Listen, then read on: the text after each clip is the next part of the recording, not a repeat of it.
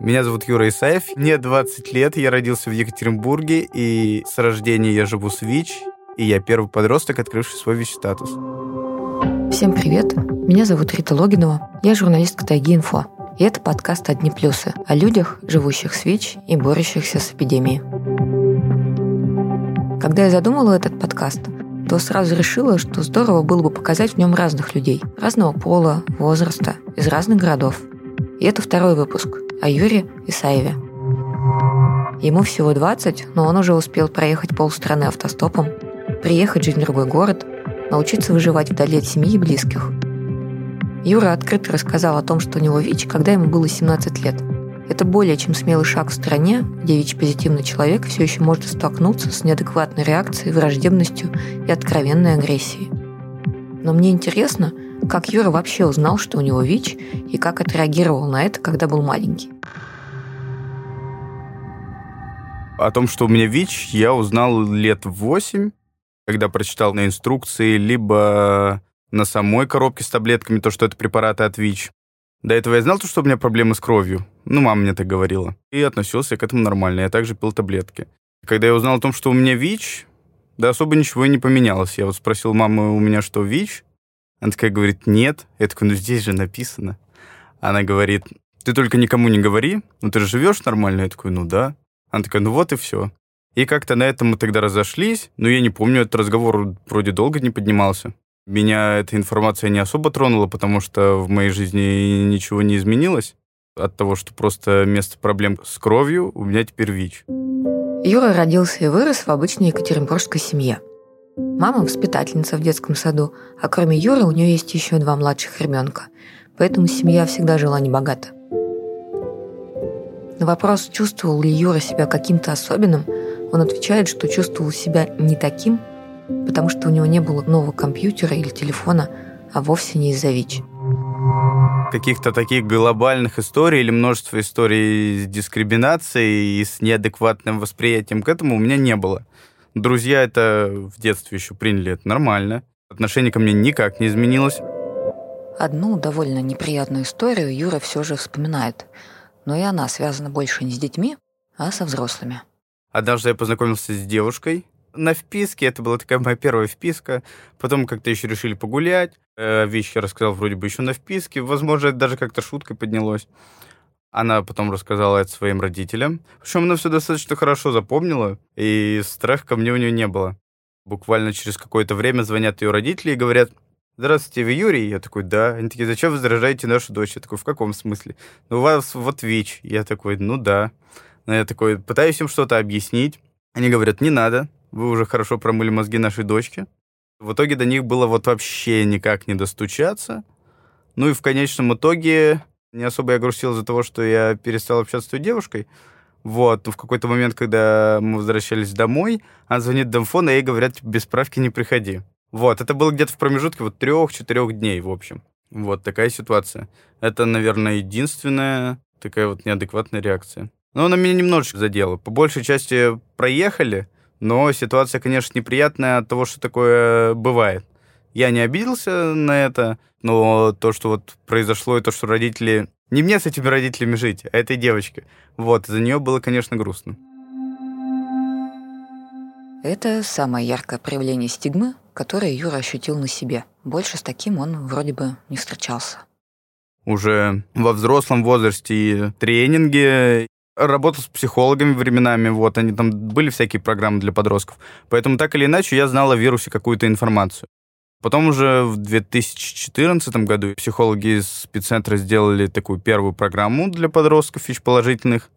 Вот, и после того у меня уже было достаточно много информации о ВИЧ, что, что я мог спокойно в случае того, что кому-то рассказываю, на любые вопросы, на любые сомнения ответить. Например, в колледже уже больше было каких-то неадекватных мнений, таких глупых вещей, но благодаря тому, что к тому уже моменту я знал, ну, можно сказать, все-все-все, я спокойно, не боясь, говорил об этом, образовывал своих одногруппников в этом плане. И некоторым ребятам даже презервативы раздавал, так как ну, я мог их брать бесплатно. Кстати, про одногруппников. Юра поступил в колледж после девятого класса и учился на автоматизацию технологических процессов и производств. но не потому, что его как-то очень сильно привлекала эта самая автоматизация. Просто дома сказали, что так надо. Учился я не потому, что я этого хотел, потому что для моей мамы есть какой-то такой путь закончить школу, потом колледж, институт, пойти работать, работать, работать, работать. Ну и, возможно, потом выйти на пенсию и умереть, ну, если до пенсии доживешь. Вот я ушел после девятого класса, я особо не знал, на кого бы я хотел учиться. Ну как, мне хотелось немного быть автомехаником, потому что мне нравилось по Discovery смотреть всякие штуки про машины, где их ремонтируют. Вообще хотелось мне быть моряком, но мне сказали то, что из-за ВИЧ меня не возьмут, и поэтому эту идею я отбросил еще очень давно. В итоге я пошел в колледж, в который пошел мой друг, он пошел на электрика, я такой, ну, пойду-ка я тоже на электрика. И там говорят, есть более такое перспективное направление автоматизация технологических процессов и производств. Ну, я по баллу проходил, не сказать, что у меня хороший балл, но 3,9 лучше, чем у моего брата и сестры, хотя мама всегда говорила, какой я плохой. В итоге я туда спокойно прошел, Отучился один год. И зимой сдал все на отлично. Ну, не на отлично, на, на хорошо. Да хорошо. Под конец года уже, ну, мне было вообще совершенно неинтересно. И в итоге на втором курсе я какое-то время еще учился. Ну, как учился? Я ходил на уроки, я там просто сидел, читал книги. И особо интереса к учебе вообще не было. Ну, вот совершенно никакого. Вроде бы потом в какой-то момент я открыл свой ВИЧ-статус, и я такой, ура, вот моя перспективная возможность уйти отсюда и как-то проявить себя в жизни или типа того. Возможность уйти из колледжа и сказать, вот, я занят тем-то, тем-то. И в итоге я ушел. И вот основная причина, это потому что я не хотел там учиться. Пытаясь понять, что все-таки подтолкнуло Юру открыть статус, я держу в голове все истории дискриминации, которые слышал от своих знакомых людей с ВИЧ – это история о том, как детей с ВИЧ-инфекцией отказываются принимать в школу, как женщинам с ВИЧ в роддоме не дают постельного белья и оставляют со схватками рожать на клеенке. Да, это встречается все реже и реже, но это ужасная история, и они кого угодно заставят держать в секрете диагноз. Почему же Юра осмелился его открыть? Ну, подтолкнуло меня к этому много параметров. Ну, во-первых, я просто всегда относился к этому спокойно. Я всегда открыто говорил о том, что у меня ВИЧ, с людьми, у меня не случалось случаев дискриминации, и все было как-то хорошо. И когда, например, на тех же тренингах я слышал совсем другие истории от ребят, где, например, однажды мальчик спросил, знает ли кто-нибудь о твоем ВИЧ-статусе, он заплакал. Вот, это такая ситуация, которая мне хорошо запомнилась. И в основном все испытывали страх того, чтобы кому-то рассказывать о том, что они ВИЧ-положительные. И я был какой-то особенный в этом всем кругу ВИЧ-положительных подростков в Екатеринбурге. Это всегда подмечали психологи и врачи. И я такой, ну, да ладно, это само собой такое разумеющееся. Я такой думал, ну что они считают меня каким-то таким классным в этом плане, когда это просто что-то, ну, обычное такое. Ну, ничего в этом удивительного нет. Но я как-то выступал в 2017 году вроде еще за закрытой ширмой, вот, какие-то вещи рассказывал там на одном прямом эфире. И потом мне сказали, мог бы ты дать интервью? Ну, что-то из такого из разряда. Я такой, ну, почему бы и нет? Это не было как что-то... Я хотел сделать какое-то большое дело. Да если это кому-то может помочь, то почему бы это не сделать? Не раскрыть свой статус, не рассказать свою историю. Ну и в итоге я это сделал. Правда, было тяжело договориться об этом с мамой, с бабушкой, и все были против. А я был против того, что они против. Можно, конечно, понять, почему боялась мама, потому что она работает воспитателем, родители бывают разные, но в итоге за все это время ни с какими трудностями она не столкнулась. Реакция на его поступок была разной. Люди буквально разделились на два лагеря. Одни поддерживали Юру, а другие считали, что злые взрослые воспользовались его доверчивостью. Его заставили, он глупый мальчик, ничего не понимает в этой жизни. Короче, сделал он глупость, обманули его, заставили раскрыть свой ВИЧ-статус, а по факту такого совершенно не было. Потому что, ну, люди, видимо, настолько в своих страхах погрязли, что, ну, разная у нас реальность, в общем-то, с теми людьми. Кто-то потом в конечном итоге изменил свое мнение, кто-то, наверное, нет, не знаю, кто-то, может, просто обо мне забыл. Вот, казалось бы, после такого старта кому, как не Юрий, становиться активистом. Но Юрина жизнь опять сложилась не по сценарию, которого можно было ожидать. Ну вот, когда я только открыл свой ВИЧ-статус, у меня, конечно, прям было энергии, желание делать какие-то программы, вещи, чтобы действительно как-то это менять.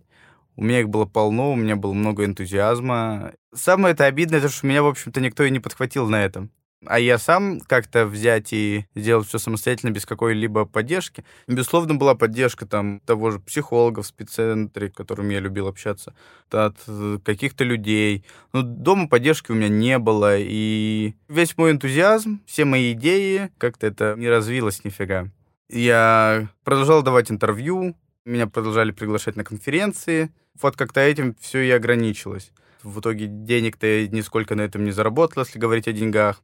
Если говорить о каких-то вещах, которые я проводил, я проводил различные профилактические уроки в школах, там в Екатеринбурге в разные, в области. Меня как-то приглашали, мне там впервые заплатили. Это был мой друг, он предложил провести вместе с ним. Вот, пригласил меня к себе в город, вот, мы провели, все было классно, даже два урока, потом я еще к нему ездил. И это вот было, наверное, самое интересное, потому что там хотели меня как-то привлечь к этому. Плюс я проводил еще какое-то время группу взаимопомощи для подростков. Плюс все вот эти вот интервью так или иначе повлияли на какое-то количество людей. И в конечном итоге, так как особо никакой перспективы, в общем, я и не увидел, а дома мне говорили, хватит этим заниматься, иди работай, деньги надо зарабатывать. Вот, в конечном итоге как-то это все желание у меня пропало, дальше это не пошло. В общем, взрослая жизнь в Екатеринбурге у Юры как-то не ладилась. Как мы помним, он ушел из колледжа, потому что ему там было неинтересно – а активизм не приносил денег, которых не хватало дома. Поскольку его ничего не сдерживало, он решил поехать в Москву автостопом. На карте у него было 13 тысяч рублей, а впереди три месяца дороги.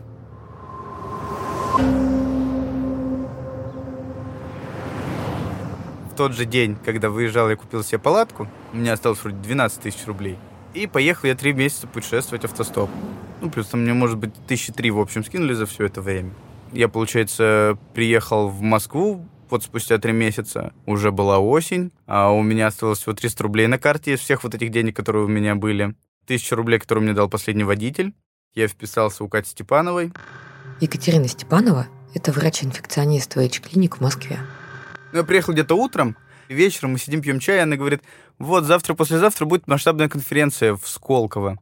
Не хочешь пойти? А я знаю, что на конференциях обычно много еды вкусной. А я только из путешествий, где однообразная еда на костре. Вот, я знал, что там много вкусной еды будет, много классных ребят. И я такой, конечно, пойду, почему бы не сходить? В итоге, благодаря этой конференции, я встретился с Антоном Красовским, директором спеццентра. Антон Красовский – журналист и один из создателей фонда «Спеццентр». Ну, уже в более такой неформальной обстановке после конференции мы решили, что было бы клево сделать проект для подростков вот в Москве вместе с спеццентром. И вот благодаря этому я смог остаться в Москве. Чтобы начать работать в фонде «Спеццентр», Юра достал из памяти все свои идеи из прошлого. Школу пациента для подростков, тренинги, группы взаимопомощи, профилактические уроки в школах. То, что ему самому когда-то было полезно, и то, что он считал интересным и важным для своих сверстников. В фонде же думали, что надо делать что-то хорошее онлайн, и поручили Юре развивать группу ВКонтакте. Я занимался этим и и как-то абсолютно не понимал, ради чего я это делаю. Потом мне еще сказали, делай группу взаимопомощи, потом еще профилактические уроки, набери команду, мы их обучим, вот, и будем проводить в школах. Я занимался группой, пытался находить подростков в Москве. Но оказалось, что собрать группу подростков на офлайн встрече не так-то просто – Недавно благотворительный фонд Светланы Замбаевой представил исследование, посвященное проблемам восприятия диагноза и поддержки семей с ВИЧ-позитивными детьми. Согласно исследованию, в 2020 году в России живет 11,5 тысяч детей с ВИЧ. Выяснилось, что трудности родителей в первую очередь выражаются в виде стыда, страха и непонимания. И это, конечно, отражается на детях. В семье тема ВИЧ зачастую табуирована, и даже близкие родственники могут не знать о диагнозе ребенка. Подростки же и об этом говорит и Юра, не испытывают страха относительно заболевания, осознавая, что благодаря терапии ВИЧ не приговор. Кроме того, исследование показало, что приверженность к терапии, социальная адаптация и комфорт подростков с ВИЧ, и их родителей, конечно, зависит от уровня информированности, от наличия профессиональных групп поддержки и от удобств приема терапии. Но именно страх и осуждение в обществе мешают семьям, где растут дети и подростки с ВИЧ, обращаться за помощью и поддержкой.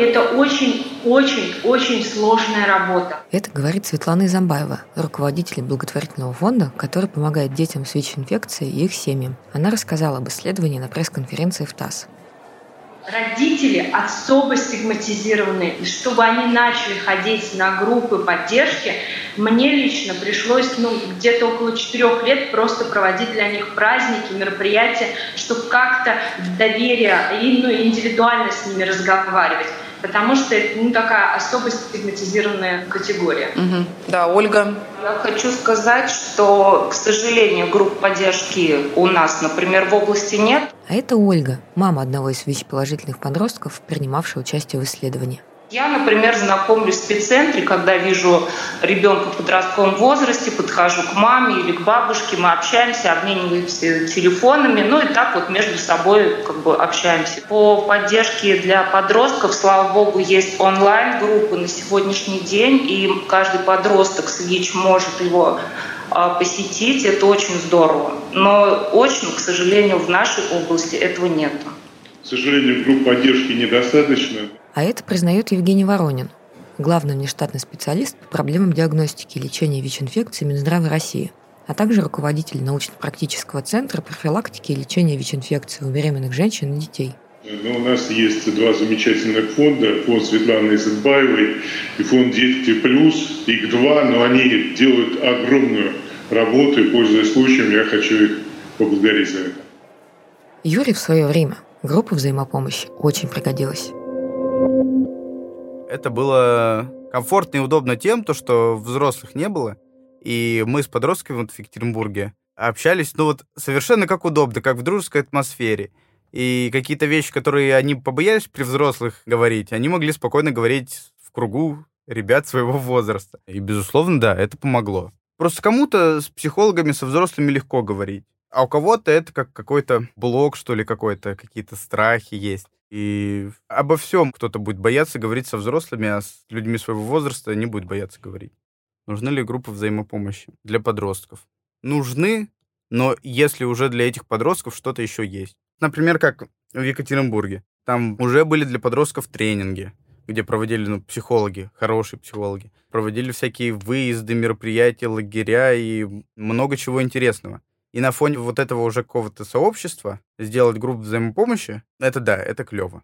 А просто сделать группу взаимопомощи для подростков, не имея каких-то уже дружеских отношений с ВИЧ-положительными подростками, которые тебя не знают, очень-очень-очень тяжело, и люди просто не будут понимать, зачем это надо. В первую очередь для подростков нужно делать не группу взаимопомощи, а какие-нибудь интересные мероприятия. Онлайн-общение всегда есть. А иногда пообщаться вживую, ну, это важно, это важно. И не у всех это есть. Проект для подростков у Юры в фонде спеццентр не получился таким, каким задумывался. Да и выйти на подростков, собрать крепкую группку тоже не удалось. Я, возможно, не вложился на все какие-то сто процентов, которые мог. От всех вот этих ситуаций я впал вообще в какое-то уныние. Я, я не ходил к психологу, но состояние такое было депрессивное, не, не очень радостное. На группу взаимопомощи мне никак не удавалось набрать хорошего количества подростков. Группа ВКонтакте развивалась не особо, так сказать, быстро, не в таких масштабах, как от меня хотели. Ну и в конечном итоге вот проект закрыли, и все. Так, без работы, без жилья и почти без денег Юра должен был выживать в незнакомом большом городе, куда за счастьем едут сотни тысяч таких же молодых людей со всей России. Первое время, еще работая в спеццентре, он снимал комнату у знакомого. При этом он не чувствовал, что это его дом, и даже выбирал маршрут с работы обратно подлиннее, чтобы только переночевать в этой квартире и снова уехать на работу. Съезжать оттуда пришлось именно в тот момент, когда его проект для подростков закрылся. Это был январь, мне заплатили за январь, все, и работы у меня нет. Отдал вторую часть за свой Mac, покупал у друга и разбил на два месяца. Я купил себе велосипед, потому что мне капец как не хватало велосипеда в Москве. И у меня оставалось еще где-то 20 тысяч. Вот, я еще остановился в хостеле, потому что я так не нашел вариант какой-то комнаты адекватной. Потом была еще одна съемная проходная комната в трешке с друзьями. и изматывающие поиски работы. И впервые я почувствовал себя вот как дома, как-то спокойно, умиротворенно. Я почувствовал себя, когда вот я съехал в комнату, которую снимаю сейчас. Я снимаю все за 10 тысяч рублей. Там прекрасные большие деревянные окна, паркет старый советский. Ну, надо обои сорвать уже. И еще это к тому же Тимирязевская. Это не так уж далеко от центра, тем более за 10 тысяч рублей. Место впервые, где я почувствовал себя спокойно и мог сказать, все, я дома. И отдохнуть как-то от всего. Вот после того, как проект закрыли, месяц я не мог найти работу, я ходил на всякие собеседования. Вообще я был в каком-то депрессивном состоянии, мне хотелось сдохнуть. Я думал, ну все, я поеду домой. Мне нужно отдохнуть от всего вот этого, вот я не справляюсь. И меня тогда сильно поддерживал мой друг. Ты не сдашься. Ну, в итоге я не сдался. Думал устроиться курьером в Яндекс Еду, потому что я как-то работал зимой курьером в Яндекс Еде. Я вот туда трижды приходил. Вот второй раз я пришел, там была гигантская очередь, совсем не то, что в Екатеринбурге, там была просто гигантская очередь из приезжих ребят. И я такой сижу, и я думаю, ну я здесь не должен сидеть. Я же не должен здесь сидеть. В итоге я тогда начал искать просто все вакансии, открыл HeadHunter, я искал все вакансии, что-нибудь, что-нибудь, на все откликался, лишь бы не Яндекс Еда. Вот, а на третий раз я такой, все, выбора уже нет, за квартиру платить надо, долг другу возвращать тоже надо. Я тогда занял в долг у друга 15 тысяч рублей, чтобы съехать с ребятами в квартиру в центре. И я устроился Яндекс курьером. Я работал там, я такой... И мне правда было весело, потому что я катался на велике, и это прям было как какой-то отдых такой от, от всего этого. Я опять как бы не принадлежал ни к чему, катался на велосипеде, никто меня не контролирует. Я просто через телефон получаю заказы и отвожу их, и катаюсь. И в то время, сейчас почему-то я стал реже делать, но я прям любил хвататься за машины я и сейчас люблю, просто ситуации меньше попадается. И ехать. И в итоге я захватился за «Газель» около Курского вокзала. Водитель был не против. Мы ехали прямо до самой Добрынинской, где я жил. Это четверть Садового кольца вроде. Мы очень много проехали. Это было чертовски весело. Но кто-то записал это на телефон, выложил историю в Инстаграм, отметил Яндекс Еду. В общем, Юру уволили за нарушение правил дорожного движения. Ну а эту самую запись, где он катится, уцепившись за газель, он и сам выложил у себя в Инстаграме. Я понимал, что денег у меня мало, вообще почти нет. Я в полной жопе нахожусь. Вот, но мне так забавно было от той ситуации. Потом я устроился в деливере и работал какое-то время курьером в деливере. Ну, а теперь я работаю курьером в ресторане «Хачапури и вино», и второй месяц я уже получаю 20 тысяч рублей. И я опять закончился, меня это бесит все. В стране, где до победы над ВИЧ еще годы, любой человек, решившийся выступать с открытым лицом, любой активист, ну, как мне кажется, на вес золота. Поэтому, когда Юра рассказывает, что не нашел поддержки в семье, что не получил своего проекта с подростками, мне искренне, искренне жаль. С другой стороны, ему 20 лет, у него вся жизнь впереди, и мы не знаем, как она повернется.